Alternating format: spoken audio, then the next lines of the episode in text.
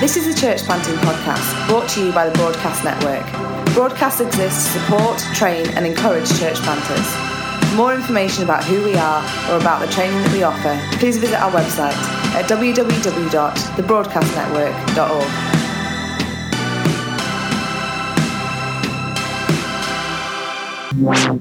Hello and welcome to episode forty-three of the Broadcast Church Planting Podcast.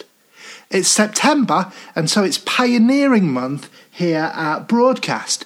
Today we've got an interview with Colin Barron, and actually you can hear more from Colin about pioneering in our first hangout of the month, which will be on Thursday the eighth of September, where Colin will be talking about the call to pioneer. And that will be followed on the twenty-second of September, where we have Matt and Joe Simmons, who've moved to Amsterdam with a young family, four girls, and we'll talk about the pioneering family. We'll be interviewing Matt and Joe about their experience. Both of those hangouts will be at seven thirty p m U K time, and you can find out more about them at w w w dot the broadcast network dot org. Today we've got an interview where I'm talking to Colin about bridgeheads. This is part of Colin's philosophy of pioneering. For all the notes on this podcast episode, you can go to w w w dot the broadcast network dot org slash episode forty-three. So here's our interview with Colin Barron. So Colin, one of the things that you often talk about when it comes to pioneering is the need for a bridgehead, which, as I understand it, in military terms is uh, a bit of land that you've conquered in enemy territory from which you can then launch further attacks. Is that what you, you mean in church planting situations? How does it apply? And what exactly are you getting at when you talk about a pioneering bridgehead for a church planter? Okay, obviously we're not talking about attacks, um, but it is the whole point that sometimes you need a place to to land as a pioneer. Literally, when you're moving from place to place. Um, I was interested when I first came to Manchester, uh, a couple uh, moved uh, earlier and uh, basically they found a house and they were praying and asking for a church to be planted, but they knew they weren't the leaders. But what they did is they got a house, they found some friends, and so when I felt God call me to Manchester and I knew nobody at that time, theirs was the bridgehead. They, they'd created a home, so we could start a home group straight away. We could start gathering, even before I actually rented a house or bought a house myself. It's interesting that you talk about some people who were already in Manchester, who you connected with. Is there a way we can do this intentionally when we're looking to go to new places, or are we just looking for those people who happen to be already there? And if we can do it intentionally, how do we go about doing that? Okay, well, let's just take a biblical example. Uh, uh, when Paul went to Ephesus, um, he intentionally took Aquila and Priscilla and asked them to go to Ephesus. And although he journeyed with them there, he basically said, goodbye, I'm going to other mm-hmm. uh, nations, actually. And uh, he said, I'll probably get come back. And uh, basically he left them there to start telling people about Jesus, becoming a bridgehead. They weren't going to be the main leaders, it seems, but they actually were going to be where Apollos could come and actually be uh, taught. So I think definitely some people will go to a city or a village and they're in the, they will become a bridgehead. They won't be the leaders. And they'll often say this. They'll say, we'd love a church plan. We're not leaders. What do we do? And I'd say, well, why don't you just go? Start, just open your home up to neighbours. Start praying. And more than anything else, there's a, a room for us when we want to start some meetings to gather in. So if we're not looking for people who end up being the main leader of the church plant necessarily, what are some of the key gifts and qualities that you're looking for in the people who can be the bridgehead? Okay, uh, relationship with those who are coming in afterwards. So that would definitely be true of Aquila and Priscilla. Um, so that would be um, a very strong quality. Um, uh, so, uh, people are not trying to grasp things. So, you know, it would be very easy if you first went to a place. I mean, think of Aquila and Priscilla. They were there doing the hard work of uh, of digging out a, a little group, and then Paul comes in, and they're not even named actually when he when he comes in and has this big work that actually comes. But they obviously had were not fazed by that. They obviously were rejoicing because they were part of his extended team for many years after that.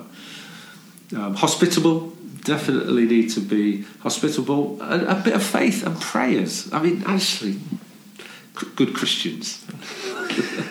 Well, I can imagine that not everybody is as gracious as Aquila and Priscilla were in terms of handing over their baby if something started, and then some kind of big name leader comes in and, and wants to take it on. What thoughts do you have on making that transition as smooth and as easy as possible for everybody? Uh, yeah, I, I, and it, it, if the people, the single, per, the the couple, I've done a you know a good job and things have opened up. Yeah, cause sometimes it could be a little more tricky because actually they might have not thought themselves church planters, and then suddenly they're gathering ten, twenty, thirty people. Um, sometimes I think you just say, God bless you, you're doing a good job. And I think actually it's important to recognise that there might be the grace of God on some people who actually saw themselves as a door opener, or uh, in, in, in bridgehead terms, and actually find themselves actually gathering. And I think sometimes uh, movements and, and church planters who are coming in after can actually wreck something or hurt something that actually God has got his hand on. And sometimes we've just got to say, well done. Well, it gives us opportunity to go somewhere else.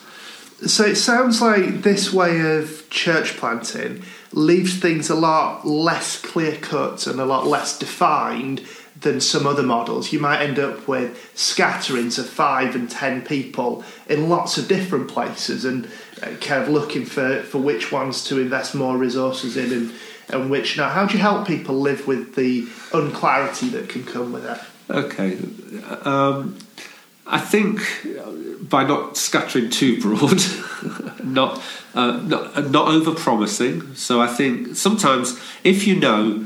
Um, that it's going to happen. You can. I think I'm, I need to go back into the narrative of um, Paul and Aquila and Priscilla, but actually I think he didn't even overpromise, if I'm right. I need to double check this, that I'm going to come back.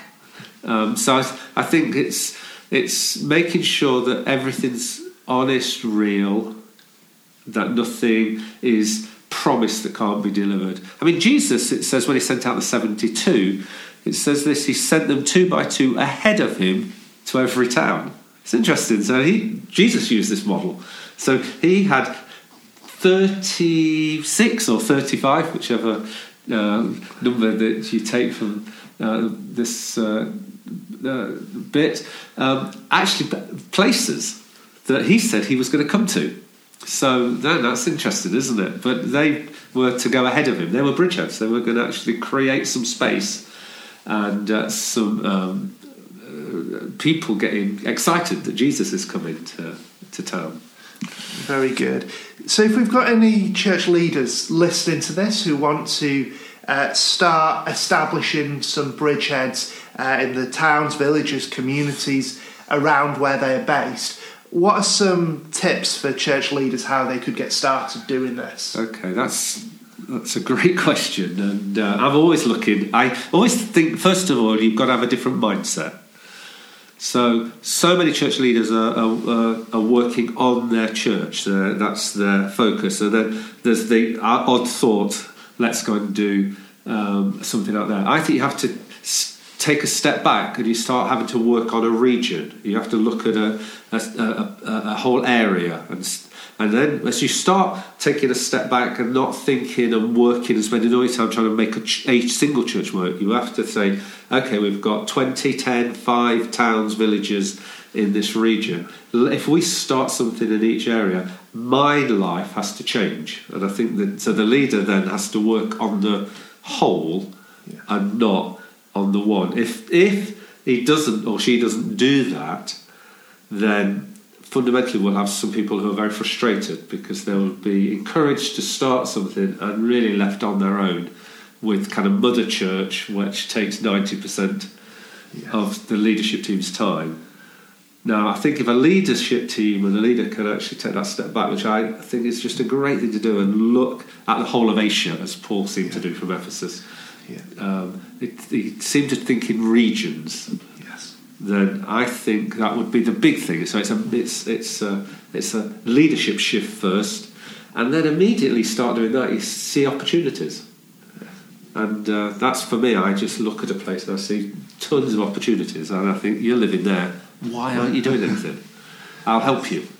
Yeah. So what does that help look like then? So you've identified uh, some people who are living in a certain place. You see the potential for a bridgehead into that place. What are your first two or three moves with that family or couple or person or whoever it is? Um, I think two things. One is I'm intentionally wanting the outcome to be a congregation. So that's, I'm thinking, okay, that's the goal, that's where I'm going for, and some kingdom activity. So it's not just a gathering of believers, but it's a community that is actually gathered, that is actually making some impact on their area. I then kind of drill back from that and think, okay, what is in this person? So I had a single girl in Bolton years ago who basically um, and we felt, let's start in your home, and so she said to me, what do I do? I said, well, you invite some of your friends and I'll bring a carload of people yeah. and we'll start. yeah. And literally that's what she did. Invited two friends in, and uh, I took a couple up with me, yeah. and we met, and basically I realised her gift was hospitality, so she was happy every week to open her home. She didn't really want to run a meeting, but she was really happy to invite people who'd lived there a long time.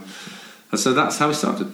Actually, out of that, we have a church of over one hundred, bought their own building and planted another church. Taken a lot of time, but... Very good. So just finally, while we've got you on, if we've got people listening who are currently um, recognising a lot of what you say in their own situation, they they are the bridgeheads into new places, maybe it's fairly isolating, um, or, or they're right in the thick of it, could you give uh, just a minute or two uh, encouraging those people, um, and um, yeah, any any final thoughts for, for our pioneers? Well done, first of all, and uh, we need more of you. Um, one of the things that we do on the Broadcast Network is we run these things called masterclasses, which is a bit of a, sounds like a, an elite title, and it's not meant for that. It, it really is knitting people together, networking people together who are in the same boat. And what we've often found is that uh, if you are on a hangout, which is uh, like a uh, number of people on the same uh, call, on uh, video call, actually sharing where you're at. It's amazing how much that helps. It's time, doesn't take much time. So I guess being linked to people doing the same thing, finding out what they're doing, um, is a real help. But I just first want to say, well done. We need more people who want to break new ground. Yeah, well done indeed. And if you'd like to find out more about the coaching masterclasses that Colin was talking about, uh, there's information and ways to get involved at w w w dot the broadcast network dot org slash coaching. So if you go there, you can find out all about them. Uh, thank you very much for your time, Colin. Thank you for listening. We hope you enjoyed this interview. Just a reminder about those upcoming hangouts in Pioneering Month. On the eighth of September, we've got Colin Barron talking about the call to pioneer. And on the twenty-second of September, we've got Matt and Joe Simmons talking about the pioneering family. Both of those hangouts are at seven thirty p m U K time. Also, to remind you, you can get all the notes on this episode if you want them at w w w dot the broadcast network dot org slash episode forty-three.